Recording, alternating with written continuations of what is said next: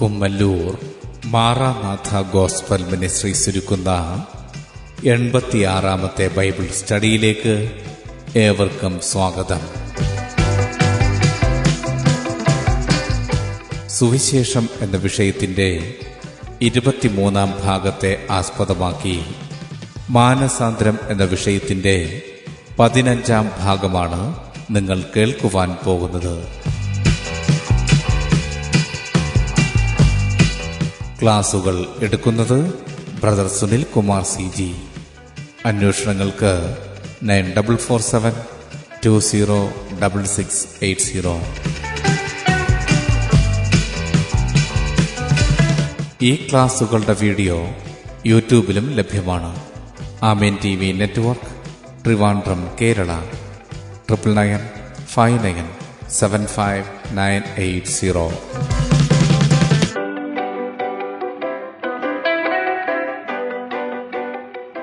സൃഷ്ടാവായ ദൈവത്തിന്റെ അതിധന്യമായ നാമം വാഴ്ത്തപ്പെടുമാറാകട്ടെ. എബ്രായ ലേഖനം അഞ്ചാമത്തെ അധ്യായം എട്ട് ഒമ്പത് വാക്യങ്ങൾ. പുത്രനെങ്കിലും താൻ അനുഭവിച്ച കഷ്ടങ്ങളാൽ അനുസരണം പഠിച്ച് തികഞ്ഞവനായി തന്നെ അനുസരിക്കുന്ന ഏവർക്കും നിത്യരക്ഷയുടെ കാരണഭൂതനായി തീർന്നു ഇവിടെ യേശുക്രിസ്തുവിനെ കുറിച്ച് പറയുകയാണ്. യേശുക്രിസ്തു ദൈവപുത്രനാണെങ്കിലും അവിടുന്ന് താൻ അനുഭവിച്ച കഷ്ടങ്ങളാൽ അനുസരണം പഠിച്ചു. അങ്ങനെ അനുസരണം പഠിച്ച് യേശുക്രിസ്തു തികഞ്ഞവനായി. എന്തിനാണ് തികഞ്ഞവനായത്? തന്നെ അനുസരിക്കുന്ന ഏവർക്കും നിത്യരക്ഷയുടെ കാരണഭൂതനായി തീർന്നു. ഇവിടെ യേശുക്രിസ്തുവിലൂടെ ഉള്ള നിത്യരക്ഷ ആ നിത്യരക്ഷ ലഭ്യമായത്. യേശുക്രിസ്തു അനുഭവിച്ച കഷ്ടങ്ങളാൽ അനുസരണം പഠിച്ച് തികഞ്ഞവനായി ആ തികവാണ് തന്നെ അനുസരിക്കുന്ന ഏവർക്കും നിത്യരക്ഷയുടെ കാരണഭൂതനായി തീരുവാനുള്ള കാരണം. ഇപ്പോൾ മാനസാന്തരം എന്നുള്ള വിഷയത്തോടുള്ള ബന്ധത്തിൽ ഒന്നാമത്തെ മനുഷ്യനിൽ നടന്ന പരമപ്രധാനമായ വീഴ്ച അനുസരണക്കേടായിരുന്നു. അതിന് നിധാനമായത് ദൈവസ്നേഹത്തെക്കുറിച്ചുള്ള വെളിപ്പാടവനില്ലായിരുന്നു ദൈവസ്നേഹത്തിന്റെ ആഴം ഒന്നാമത്തെ മനുഷ്യനറിയില്ലായിരുന്നു എന്നാൽ ഇന്ന് നമുക്ക് ദൈവസ്നേഹം എന്താണെന്ന് തിരിച്ചറിയുവാൻ കാൽവരി കുറിച്ച് നമ്മുടെ മുമ്പിലുണ്ട്. ദൈവം മനുഷ്യനെ ഭൂമിയിലേക്ക് വന്ന് ഞാനും നിങ്ങളും ഉൾപ്പെടുന്ന ഓരോ മനുഷ്യന്റെയും പാപമോചനത്തിനായുള്ള ശിക്ഷ അവിടുന്ന് സ്വന്തം ശരീരത്തിൽ ഏറ്റുവാങ്ങി. തന്നിമിത്തം സ്നേഹം എന്താണെന്ന് ഗ്രഹിക്കുവാൻ നമുക്കിടയായി തീർന്നു. അത് പാപികളായിരുന്ന നമുക്ക് വേണ്ടി യാതൊരു നീതിപ്രവൃത്തിയും ദൈവസന്നിധിയിലോ പലപ്പോഴും മനുഷ്യന്റെ മുമ്പിലോ ഇല്ലാതിരുന്ന നമുക്ക് വേണ്ടി. സ്വർഗത്തിൽ നിന്ന് ദൈവം ഭൂമിയിലേക്ക് ഇറങ്ങി വന്ന് അവിടുത്തെ ശരീരം തകർക്കപ്പെടുവാൻ ഏൽപ്പിച്ചു. അവിടുത്തെ അവസാന തുള്ളി ചോരയും നമുക്ക് വേണ്ടി ചൊരിയുവാൻ അവിടുന്ന് മനസ്സ് വെച്ചു. അതിലൂടെ ദൈവസ്നേഹം എന്താണെന്ന് ഗ്രഹിക്കുവാനുള്ള വഴി നമുക്ക് വേണ്ടി തുറന്നു. എന്നാൽ ദൈവത്തിന്റെ സ്നേഹം നമ്മുടെ മുമ്പിൽ ഇങ്ങനെ വരച്ച് കാട്ടിയിരിക്കെ. ആ മാനസാന്തരത്തിന്റെ അനുഭവത്തിലേക്കുള്ള ആഹ്വാനം ഓരോ വ്യക്തികളിലും ഉളവാക്കേണ്ടത് സമ്പൂർണമായ അനുസരണമാണ്. ദൈവവചനം അനുശാസിക്കുന്ന പരിശുദ്ധാത്മാവ് നമ്മോട് നിരന്തരം ഇടപെടുന്ന ആ വിഷയങ്ങളിൽ സമ്പൂർണമായി ദൈവത്തെ അനുസരിച്ച്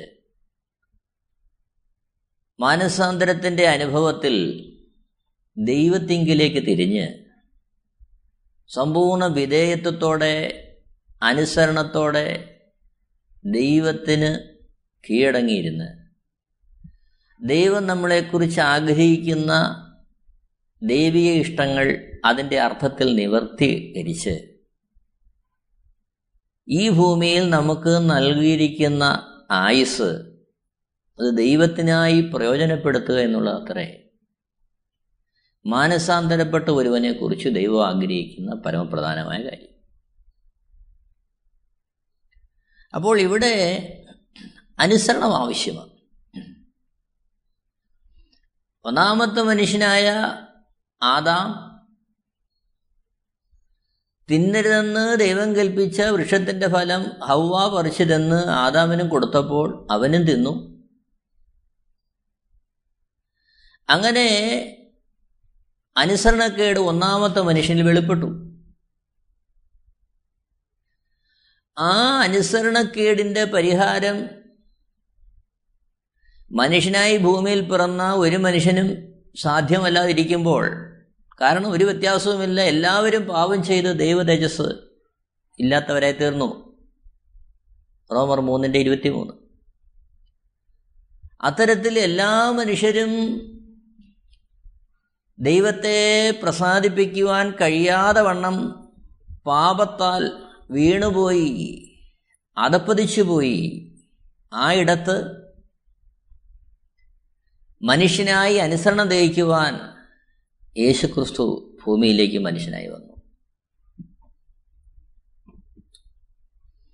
ആ അനുസരണം യേശുക്രിസ്തു എനിക്കും നിങ്ങൾക്കും വേണ്ടി തികച്ചു. എല്ലാ അർത്ഥത്തിലും അത് തികച്ചു. ലുക്കോസിന്റെ സുവിശേഷം ഇരുപത്തിരണ്ടാമത്തെ അധ്യയം മുപ്പത്തിമൂന്ന് മുതൽ നാൽപ്പത്തിനാല് വരെയുള്ള വാക്യങ്ങൾ വായിക്കുമ്പോൾ അതിന്റെ നാൽപ്പത്തിരണ്ടാമത്തെ വാക്യത്തിൽ യേശുക്രിസ്തു പ്രാർത്ഥിക്കുകയാ പിതാവേ നിനക്ക് മനസ്സുണ്ടെങ്കിൽ ഈ പാനപാത്രം എങ്കിൽ നിന്ന് നീക്കണമേ. എങ്കിലും എന്റെ ഇഷ്ടമല്ല നിന്റെ ഇഷ്ടം തന്നെ ആകട്ടെ എന്ന് പ്രാർത്ഥിച്ചു. അപ്പോൾ മാനകുലത്തിന്റെ പാപത്തിന്റെ പരിഹാരത്തിനായി കൽവരക്രൂശിൽ യാഗമാകുക എന്നുള്ളതായിരുന്നു യേശുക്രിസ്തുവിന്റെ ഭൂമിയിലേക്കുള്ള വരവിന്റെ ഉദ്ദേശമെങ്കിലും. ദൈവമായിരുന്നവൻ ഒരു ശരീരത്തിലേക്ക് തന്നെ തന്നെ പരിമിതപ്പെടുത്തി വെളിപ്പെട്ട് വന്നപ്പോൾ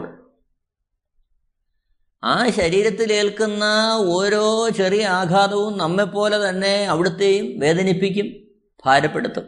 എന്നാൽ അതിന്റെ മധ്യത്തിൽ യേശു പ്രാർത്ഥിക്കുന്നു പിതാവേ നിനക്ക് മനസ്സുണ്ടെങ്കിൽ ഈ പാനപാത്രം എങ്കിൽ നിന്ന് നീക്കണമേ. ഒപ്പം പ്രാർത്ഥിക്കുന്നു എങ്കിലും എന്റെ ഇഷ്ടമല്ല നിന്റെ ഇഷ്ടം തന്നെ ആകട്ടെ എന്ന് പ്രാർത്ഥിച്ചു. ഇവിടെ കാണുന്നത് മാനകുലത്തിന്റെ സമ്പൂർണമായ അനുസരണത്തിന് വേണ്ടി അനുസരണക്കേടിന്റെ ശിഷ്യ മുഴുവൻ തന്നിലേക്ക് ഏറ്റെടുക്കുന്ന യേശുക്രിസ്തുവിനെ കാണുകയാണ്. നാൽപ്പത്തി മൂന്നാമത്തെ വാക്യം അവനെ ശക്തിപ്പെടുത്തുവാൻ സ്വർഗത്തിൽ നിന്നൊരു ദൂതൻ അവന് പ്രത്യക്ഷനായി. ഇതൊത്തിരിച്ചാണ് എബ്രായ ലേഖകൻ എഴുതിയിരിക്കുന്നത്. എബ്രായ ലേഖനം അഞ്ചാമത്തേതിന്റെ ഏഴാമത്തെ വാക്യത്തിൽ. ക്രിസ്തു തന്റെ ഐഹിക ജീവകാലത്ത് തന്നെ മരണത്തിൽ നിന്ന് രക്ഷിപ്പാൻ കഴിയുന്നവനോട് ഉറച്ച നിലവിളിയോടും കണ്ണുനീരോടും കൂടെ അപേക്ഷയും അഭയയാചനയും കഴിക്കുകയും ഭയഭക്തി നിമിത്തം ഉത്തരം ലഭിക്കുകയും ചെയ്തു. ഇവിടെ സമ്പൂർണ മനുഷ്യനായി എനിക്കും നിങ്ങൾക്കും വേണ്ടി മരിച്ച ആ സ്നേഹവാനായ യേശു യേശുക്രിസ്തുവിന്റെ സ്നേഹത്തിന്റെ ആഴത്തെ വെളിപ്പെടുത്തുകയാണ്. തന്നെ രക്ഷിപ്പാൻ കഴിയുന്നവനോട് ഉറച്ച നിലവിളിയോടും കണ്ണുനീരോടും കൂടെ അപേക്ഷയും അഭയയാചനയും കഴിക്കുകയും ദൈവമായിരുന്നു എന്നുള്ള ആനുകൂല്യം ലഭിച്ചിട്ടല്ല. ദൈവമായിരുന്നു എന്നുള്ളതിന്റെ യാതൊരു വിധമായ ആ അധികാരവും അവിടെ പ്രയോഗിച്ചല്ല. മറിച്ച് ഭയഭക്തി നിമിത്തം ഉത്തരം ലഭിക്കുകയും ചെയ്തു.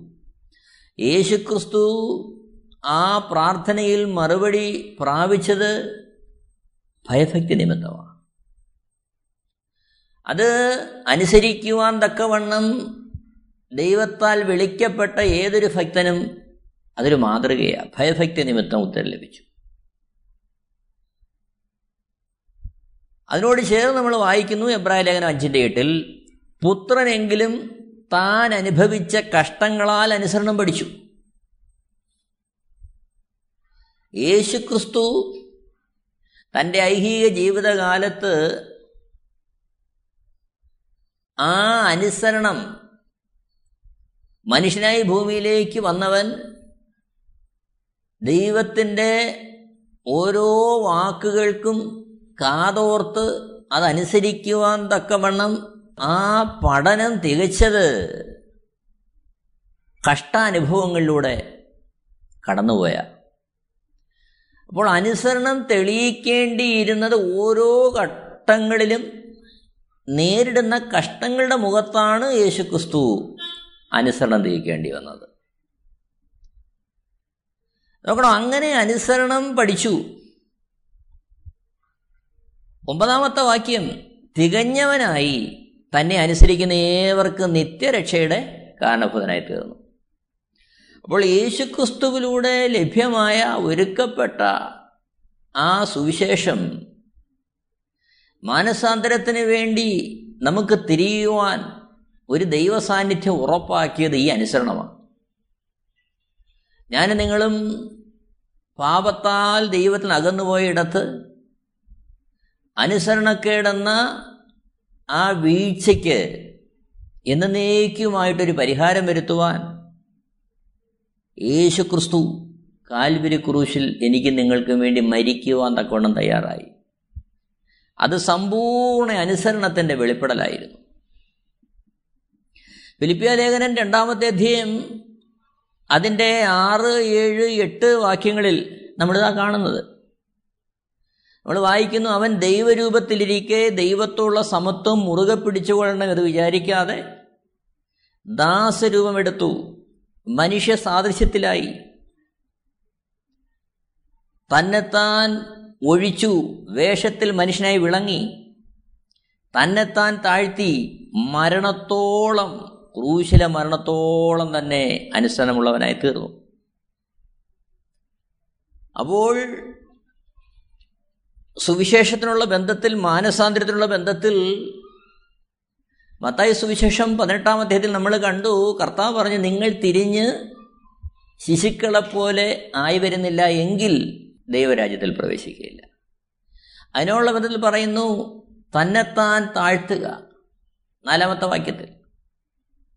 ഈ ശിശുവിനെ പോലെ തന്നെത്താൻ താഴ്ത്തുന്നവൻ. അപ്പോൾ ശിശുവിന്റെ സമ്പൂർണമായ വിധേയത്വവും അനുസരണവും ചോദ്യം ചെയ്യാതെയുള്ള അനുസരണം. ആ അനുസരണമാണ് യേശു ക്രിസ്തു കാൽവരി ക്രൂശിൽ എനിക്ക് നിങ്ങൾക്ക് വേണ്ടി വെളിപ്പെടുത്തുന്നത്. നോക്കണം. ഫിലിപ്പിയാലേഖനൻ രണ്ടാമത്തെ അധ്യയം അതിന്റെ എട്ടാമത്തെ വാക്യത്തിൽ തന്നെത്താൻ ഒഴിച്ച് വേഷത്തിൽ മനുഷ്യനെ വിളങ്ങി തന്നെത്താൻ താഴ്ത്തി മരണത്തോളം ക്രൂശിലെ മരണത്തോളം തന്നെ അനുസരണമുള്ളവനായി തീർന്നു. അപ്പോൾ തന്നെത്താൻ താഴ്ത്തുക എന്നുള്ളതിന്റെ പ്രായോഗിക തലം അനുസരണമാണ്. തന്റേതായ ആശയങ്ങൾ തന്റേതായ കാഴ്ചപ്പാടുകൾ തന്റേതായ സുഖത്തിന്റെ സന്തോഷത്തിന്റെ അനുഭവങ്ങൾ ഇതെല്ലാം ദൈവ ആലോചനയുടെ മുമ്പാകെ ദൈവശൈത്വത്തിന്റെ മുമ്പാകെ അതെല്ലാം ഉപേക്ഷിച്ച് എന്താണോ ദൈവത്തിന്റെ ഇഷ്ടം അതിനുവേണ്ടി തന്നെ തന്നെ സമ്പൂർണമായി ലഭ്യമാക്കുന്ന അനുസരണം. അതാണ് കാൽവരി കുരിശ് നമ്മൾ കണ്ടത്. ഒരു ശിശുവിനെ പോലെ തന്നെത്താൻ താഴ്ത്തുക എന്ന് പറയുമ്പോൾ അവിടെ അതിന്റെ ഏറ്റവും ഉദാത്തമായ മാതൃക കാൽവരി കുരിശ് നമ്മൾ കാണുകയാണ്. അപ്പോസ പ്രവൃത്തി അഞ്ചാമത്തെ അധ്യായം എന്റെ ഇരുപത്തി ഒമ്പതാമത്തെ വാക്യത്തിൽ നമ്മൾ കാണുന്നുണ്ട് അതിന് പത്ത് ദിവസം ശേഷം അപ്പോസലന്മാരും മനുഷ്യരെക്കാൾ ദൈവത്തെ അനുസരിക്കേണ്ടതാകുന്നു. മുപ്പതാമത്തെ വാക്യം നിങ്ങൾ മരത്തിൽ തൂക്കിക്കൊന്ന യേശുവിനെ നമ്മുടെ പിതാക്കന്മാരുടെ ദൈവം ഉയർപ്പിച്ചു. മുപ്പത്തിയൊന്നാമത്തെ വാക്യം ഇസ്രായേലിന് മാനസാന്തരവും പാപമോചനവും നൽകുവാൻ ദൈവം അവനെ പ്രഭുവായും രക്ഷിതാവായും തന്റെ വലം കൈയാൽ ഉയർത്തിയിരിക്കുന്നു. അപ്പോസ്റ്റൽ പ്രവൃത്തി അഞ്ചാമത്തെ അധ്യയന്റെ മുപ്പത്തിരണ്ടാമത്തെ വാക്യം. ഈ വസ്തുതയ്ക്ക് ഞങ്ങളും ദൈവം തന്നെ അനുസരിക്കുന്നവർക്ക് നൽകിയ പരിശുദ്ധാത്മാവും സാക്ഷികളാകുന്നു എന്നുത്തരം പറഞ്ഞു. അപ്പോൾ ഇവിടെ ഒന്നാമതായി മനുഷ്യനേക്കാൾ ഉപരിയായി ദൈവത്തെ അനുസരിക്കേണ്ടതാകുന്നു എന്ന് പറയുമ്പോൾ തന്നെ അതിനോടൊപ്പം ചേർന്ന് പൗലോസ് സാക്ഷിയായി അവിടെ ഉദ്ധരിക്കുന്നത് പരിശുദ്ധാത്മാവിനെ. അപ്പസപത്തി അഞ്ചിന്റെ മുപ്പത്തിരണ്ടിൽ ഈ വസ്തുതയ്ക്ക് ഞങ്ങളും ദൈവം തന്നെ അനുസരിക്കുന്നവർക്ക് നൽകിയ പരിശുദ്ധാത്മാവും സാക്ഷികളാകുന്ന ഉത്തരം പറഞ്ഞു. അപ്പോൾ എന്നെ കേൾക്കുന്ന പ്രിയരെ മാനസാന്തരം ഒരുവന്റെ ജീവിതത്തിൽ ഉണ്ടാകുന്നു എന്ന് പറയുമ്പോൾ അവൻ തിരിയേണ്ടത് ദൈവത്തിങ്കിലേക്കാണ് തിരിയേണ്ടത്. സമ്പൂർണമായി ദൈവത്തിങ്കിലേക്ക് തിരിയുക. വിശുദ്ധ വേദപുസ്തകത്തിലെ ആത്മീയ സത്യങ്ങൾ മനസ്സിലാക്കുവാൻ ദൈവം വളരെ ലഘുവായ ഭാഷകളാണ് നമുക്ക് വേണ്ടി ഉപയോഗിച്ചിരിക്കുന്നത്. യേശുക്രിസ്തു ഭൂമിയിലായിരിക്കുമ്പോൾ തന്റെ ശിഷ്യന്മാരോട് അവിടുന്ന് സംസാരിച്ചതെല്ലാം ഉപമകളായിട്ടാണ്. കാര്യം ഏറ്റവും ലഘുവായ തരത്തിൽ ഏറ്റവും സരളമായ തരത്തിൽ ഗ്രഹിക്കുവാൻ തക്കവണ്ണമാണ് കർത്താവ് ഭൂമിയിലായിരുന്നപ്പോൾ ഓരോ കാര്യങ്ങളും പങ്കുവച്ചത്. ഇവിടെ മാനസാന്തരം എന്ന് പറയുമ്പോൾ ആത്യന്തികമായി ഒറ്റ കാര്യമേ ഉള്ളൂ. നാം ദൈവത്തിങ്കിലേക്ക് തിരിയുക. നമ്മിലേക്ക് തിരിഞ്ഞിരിക്കുന്ന നമ്മുടെ ബുദ്ധി നമ്മുടെ ചിന്ത കഴിവുകൾ പാരമ്പര്യങ്ങൾ കാഴ്ചപ്പാടുകൾ അനുഭവങ്ങൾ അതിൽ നിന്നൊക്കെ നമ്മൾ ആർജിച്ചിരിക്കുന്ന ഒത്തിരി കാര്യങ്ങൾ നമുക്ക് പകർന്നു കിട്ടിയിരിക്കുന്ന ഒത്തിരി കാര്യങ്ങളുണ്ട്. എന്നാൽ മാനസാന്തരപ്പെടുമ്പോൾ ദൈവം ആഗ്രഹിക്കുന്ന കാര്യം ഇതാ. അതിനെല്ലാം സമ്പൂർണമായി അവിടെ ഒന്ന് അല്പനേരം ഒന്ന് ഒഴിവാക്കി വെച്ച് ദൈവശബ്ദത്തിന് വേണ്ടി കാതോർക്കുക. നമ്മുടെ ജീവിതത്തെ യേശുവിന് വേണ്ടി തിരിക്കുക. നമ്മളെ സമ്പൂർണമായി ദൈവമുഖത്തേക്ക് തിരിക്കുക. ദൈവശബ്ദം കേൾക്കുവാൻ നമ്മളെ ഏൽപ്പിക്കുക. ദൈനംദിനമായ ജീവിതത്തിൽ ആ ദൈവശബ്ദം കേട്ട് ദൈവത്തിന് വേണ്ടി ജീവിക്കാൻ നമ്മളെ തന്നെ ഒരുക്കുക. നോക്കണം ഇതാണ് മാനസാന്തരത്തിന്റെ ഏറ്റവും കാതലായിരിക്കുന്ന വശം. നമ്മുടെ അനുഭവങ്ങളാകട്ടെ പാരമ്പര്യങ്ങളാകട്ടെ കഴിവുകളാകട്ടെ ലഭ്യതകളാകട്ടെ എല്ലാം അതിനെല്ലാം ദൈവസന്നിധിയിൽ സാഷ്ടാംഗം വെച്ച് ദൈവമേ നിന്റെ ശബ്ദം കേൾക്കുവാൻ ഞാൻ തയ്യാറാ. അവിടുത്തെ ആലോചനയ്ക്ക് എന്നെ തന്നെ ഒന്ന് തിരികെ അതിലൂടെ നടക്കുവാൻ ആവശ്യമായ കൃപയും അതിലൂടെ നടക്കുവാൻ ആവശ്യമായ ശക്തിയും ബലവും എല്ലാം അവിടുത്തെ ആത്മാവിനായി എനിക്ക് തന്നെ നടത്തണമേ. ഈ ഒരു ബോധ്യത്തോടെ ഈ ഒരു സമർപ്പണത്തോടെ ആ ദൈവപാതപീഠത്തിലേക്ക് നമ്മളെ തന്നെ സമ്പൂർണമായി ഏൽപ്പിച്ചു കൊടുക്കുന്ന അനുഭവമാണ് മാനസാന്തരത്തിന്റെ അനുഭവം. നോക്കണം ഈ സന്ദേശം ഘോഷിക്കപ്പെടുക അതാണ് ദൈവം ആഗ്രഹിക്കുന്ന ഏറ്റവും പരമപ്രധാനമായ കാര്യം. ശിഷ്യന്മാരെ വിളിച്ചപ്പോൾ തന്നെ കർത്താവ് പറഞ്ഞ ഏറ്റവും പരമപ്രധാനമായ കാര്യം ഇതാ അതായത് സുവിശേഷം ഇരുപത്തിയെട്ടാമത്തെ അധ്യയം അതിന്റെ പതിനെട്ട് പത്തൊമ്പത് ഇരുപത് വാക്യങ്ങൾ. ഉയർത്തെഴുന്നേറ്റ യേശു ക്രിസ്തു സ്വർഗാരോഹണം ചെയ്യുന്നതിന് മുമ്പ് തന്റെ ശിഷ്യന്മാരെല്ലാം അടുക്ക വിളിക്കുക.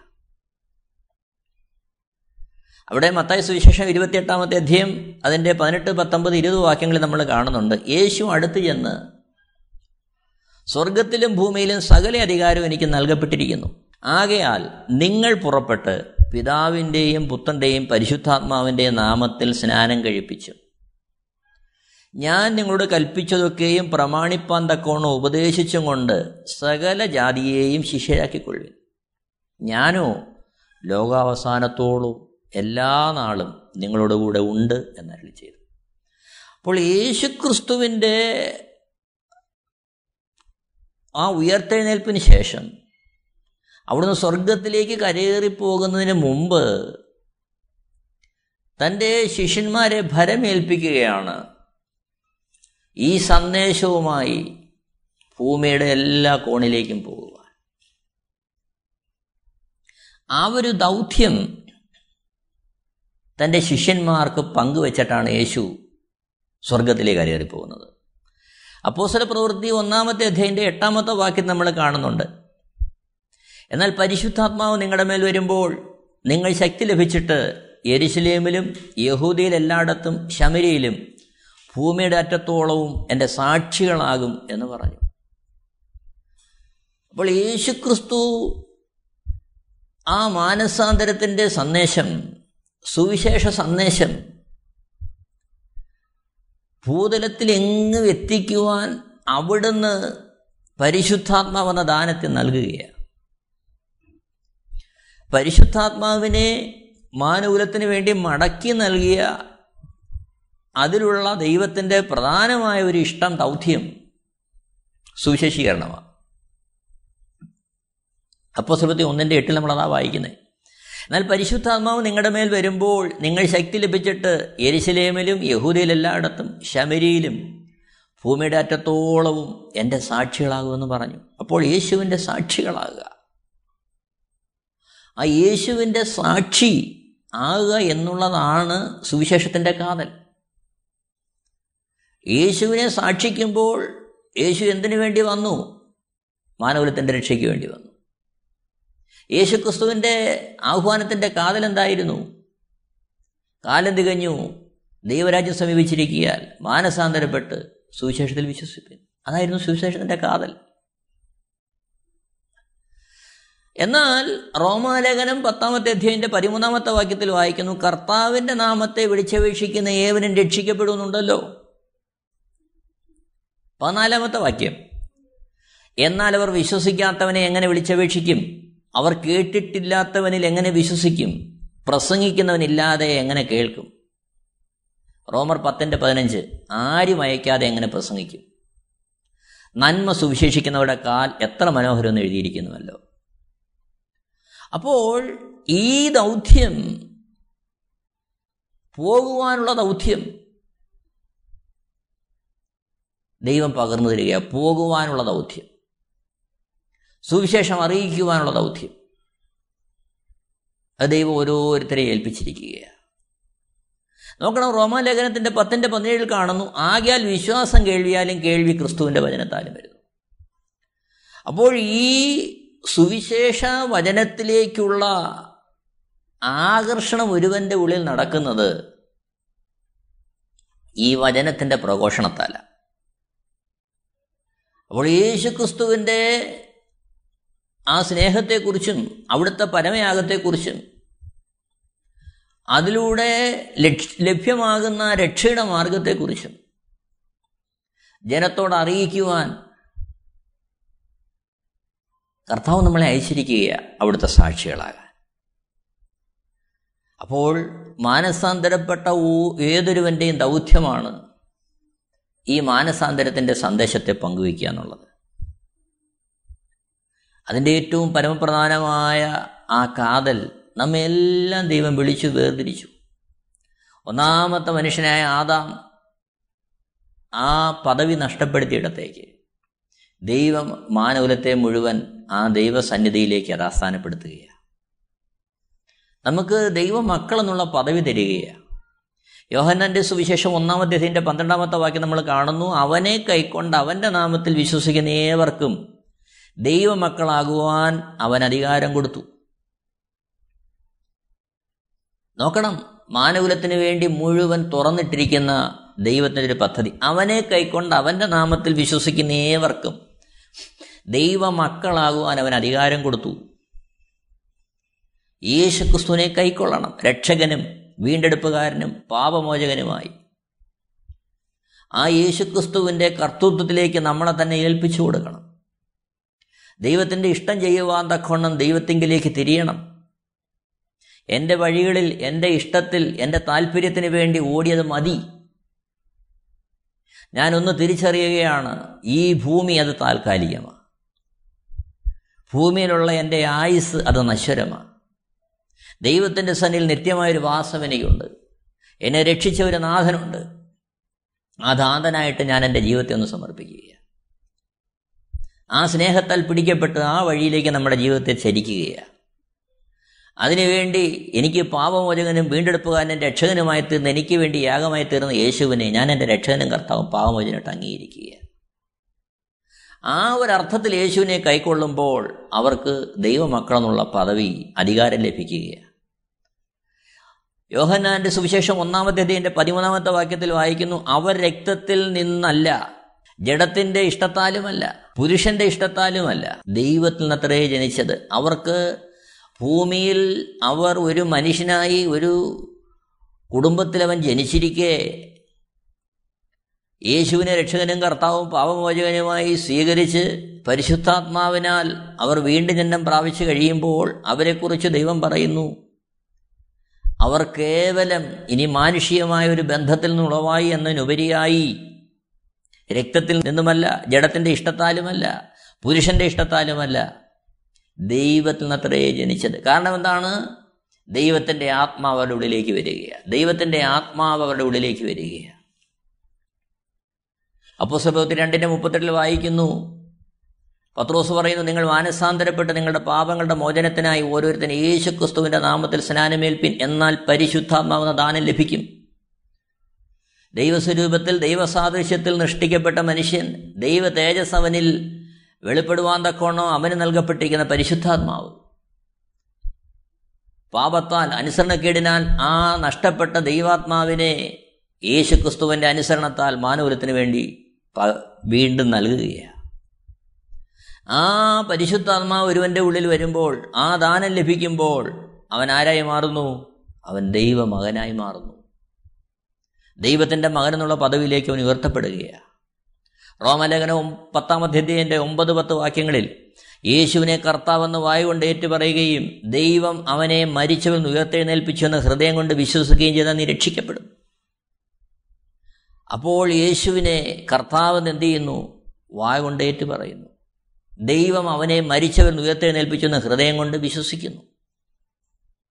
ഹൃദയം കൊണ്ട് നീതിക്കായി വിശ്വസിക്കുകയും വായ കൊണ്ട് രക്ഷയ്ക്കായി ഏറ്റുപറയുകയും ചെയ്യും. അപ്പോൾ മാനസാന്തരത്തിന്റെ ആ പ്രതിഫലനം എന്ന വണ്ണം അതിന്റെ അംഗീകാരം എന്ന വണ്ണം അതിന്റെ ഏറ്റുപറച്ചിൽ എന്ന വണ്ണം അതിന്റെ ആ പൂർണത വെളിപ്പെടുന്നത് ആദ്യഘട്ടത്തിൽ യേശുവിനെ രക്ഷകനെന്ന് ഏറ്റു പറയുന്നതിലൂടെ. അതാണ് തുടക്കം. സുവിശേഷത്തിന്റെ സ്നേഹം ഒരുവന്റെ ഹൃദയത്തിൽ പതിയുമ്പോൾ അവൻ യേശുവിനെ രക്ഷകനെന്ന് ഏറ്റു പറയുന്നു. യേശുവിന്റെ അടുക്കലേക്കാണ് സുവിശേഷം ഒരുവനെ കൊണ്ടുവരുന്നത്. ദൈവമായ യേശുവിന്റെ അടുക്കലേക്ക്. എനിക്ക് നിങ്ങൾക്കും വേണ്ടി യാഗമായി തീർന്ന യേശുവിന്റെ അടുക്കലേക്ക്. ആ രക്ഷകന്റെ അടുക്കലേക്ക്. ആ രക്ഷകനെ അനുധാവനം ചെയ്യാൻ തക്കവണ്ണം ആ പാതപീഠത്തിലേക്കാണ് മാനസാന്തരവിനെ കൊണ്ടുവരുന്നത്. യഥാർത്ഥത്തിൽ ദൈവത്തെങ്കിലേക്ക് ഒരുവൻ തിരിയുന്നു എന്ന് പറയുമ്പോൾ ഒരുവൻ അക്ഷരാത്തിൽ തിരിയുന്നത് യേശുവിലേക്കാണ്. ആ യേശുവിനെയാണ് അവൻ കർത്താവുന്ന രക്ഷകനെന്നും കൊണ്ട് ഏറ്റുപറയുന്നത്. ആ ഒരു അനുഭവമാണ് മാനസാന്തരപ്പെട്ട ഒരുവന്റെ ഉള്ളിൽ നിന്ന് ഹൃദയംഗവുമായിട്ട് പുറത്തേക്ക് വരേണ്ടത്. കേവലം ഉപരിപ്ലവമായ ഒരു അനുഭവത്തിൽ യേശുവിനെ രക്ഷകൻ കർത്താവ് എന്ന് ഏറ്റുപറയുകയല്ല. മറിച്ച് അവൻ തിരിയുക. അവൻ മനം കൊണ്ട് തിരിയുക. അവന്റെ ജീവിതം കൊണ്ട് അവൻ തിരിയുക. ലോകത്തിൽ ലോകത്തിന്റെ ഇഷ്ടത്തിനനുസരിച്ച് ജീവിച്ചത് മതി. ഇനി ഞാൻ എന്റെ ജീവിതത്തെ സമർപ്പിക്കുക എന്റെ പ്രാണനാഥന് വേണ്ടി. അതാണ് മാനസാന്തരത്തിന്റെ അനുഭവം ഒരുവനിൽ നൽകുന്നത്. നോക്കണം. ലൂക്കോസിന്റെ സുവിശേഷം മൂന്നാമത്തെ അധ്യായന്റെ മുപ്പത്തെട്ടാമത്തെ വാക്യം നമ്മൾ വായിക്കുന്നു. ആദാം ദൈവത്തിന്റെ മകൻ. നിലത്തെ പൊടി കൊണ്ട് മനുഷ്യനെ ഉണ്ടാക്കി ആ മനുഷ്യന് ആദാമെന്ന് ദൈവം പേർ വിളിക്കുമ്പോൾ ആ ആദാം ഒന്നാമത്തെ ആ മനുഷ്യ സൃഷ്ടി ആ മനുഷ്യനെ കുറിച്ച് ദൈവം പറയുന്നത് അവൻ ദൈവത്തിന്റെ മകനെന്നാണ് അവിടെ ആദാമിനെ കുറിച്ച് പറയുന്നത്. അപ്പോൾ ദൈവത്തിന്റെ മകൻ എന്ന് വിളിക്കപ്പെട്ട ആദാം അതേ സ്ഥാനത്ത് നമുക്കെല്ലാവർക്കും ആ പദവി തരികയാണ് യോഹനാൻ ഒന്നിന്റെ പന്ത്രണ്ടിൽ. അവനെ കൈക്കൊണ്ട് യേശുവിനെ കൈക്കൊണ്ട് യേശുക്രിസ്തുവിന്റെ നാമത്തിൽ വിശ്വസിക്കുന്ന ഏവർക്കും ദൈവമക്കളാകുവാൻ ദൈവം അധികാരം തരികയാണ്. അതാണ് കാൽവരി ക്രൂശിൽ യേശുക്രിസ്തു നമുക്ക് വേണ്ടി പാപ പരിഹാര യാഗമായി തീർന്നതിന്റെ ആത്യന്തികമായ ഫലം. യോഹൻ എഴുതിയ ഒന്നാമത്തെ ലേഖനം മൂന്നാമത്തെ ഒന്നാമത്തെ വാക്യം നമ്മൾ കാണുന്നു. കാൺമിൻ നാം ദൈവമക്കളെന്ന് വിളിക്കപ്പെടുവാൻ പിതാവ് നമുക്ക് എത്ര വലിയ സ്നേഹം നൽകിയിരിക്കുന്നു. പ്രിയരെ ഓർക്കുക ഈ പാവലോകത്തിൽ സ്വന്തം വഴികളിൽ ഓടി നിത്യമായ നരകവും അതേപോലെ ജീവിതത്തിൽ പ്രത്യാശയില്ലാതെ ഓടുന്ന ഈ വേളയിൽ എനിക്ക് നിങ്ങൾക്കൊരു സന്തോഷ വർത്തമാനമുണ്ട്. അത് മറ്റൊന്നുമല്ല. എന്റെയും നിങ്ങളുടെയും പാപങ്ങളെ വഹിച്ചുകൊണ്ട് കാൽവിര യാഗമായ ദൈവമായിരിക്കുന്നവൻ. അവിടുത്തെ രക്ഷകനും കർത്താവും പാവമോചനമായിട്ട് അംഗീകരിച്ച് കേവലം ഒരു അംഗീകാരം മാത്രമല്ല ജീവിതം കൊണ്ടത് വെളിപ്പെടുത്തി. ആ ദൈവത്തിങ്കിലേക്ക് തിരിഞ്ഞ് ജീവനുള്ള ദൈവത്തെങ്കിലേക്ക് തിരിഞ്ഞ് അർത്ഥവത്തായ ഒരു ക്രിസ്ത്യ ജീവിതം നയിക്കുവാൻ നമുക്ക് നമ്മുടെ ജീവിതത്തെ സമർപ്പിക്കാം ഒരുങ്ങാം. ദൈവം എല്ലാവരെയും അതിനായിട്ട് ഒരുക്കട്ടെ. ദൈവം എല്ലാവരെയും ധാരാളമായിട്ട് അനുഗ്രഹിക്കട്ടെ. Amen T V network Christian internet channel സുവിശേഷീകരണത്തിന്റെ വ്യത്യസ്ത മുഖം തേടിയുള്ള യാത്ര YouTube and Facebook. Amen T V network Trivandrum Kerala. ഞങ്ങളുടെ വിലാസം Maranatha gospel ministries Marankuzhi Kummallur P O Kollam. ആറ് ഒൻപത് ഒന്ന് അഞ്ച് ഏഴ് മൂന്ന്. അന്വേഷണങ്ങൾക്ക് nine double four seven two zero double six eight zero.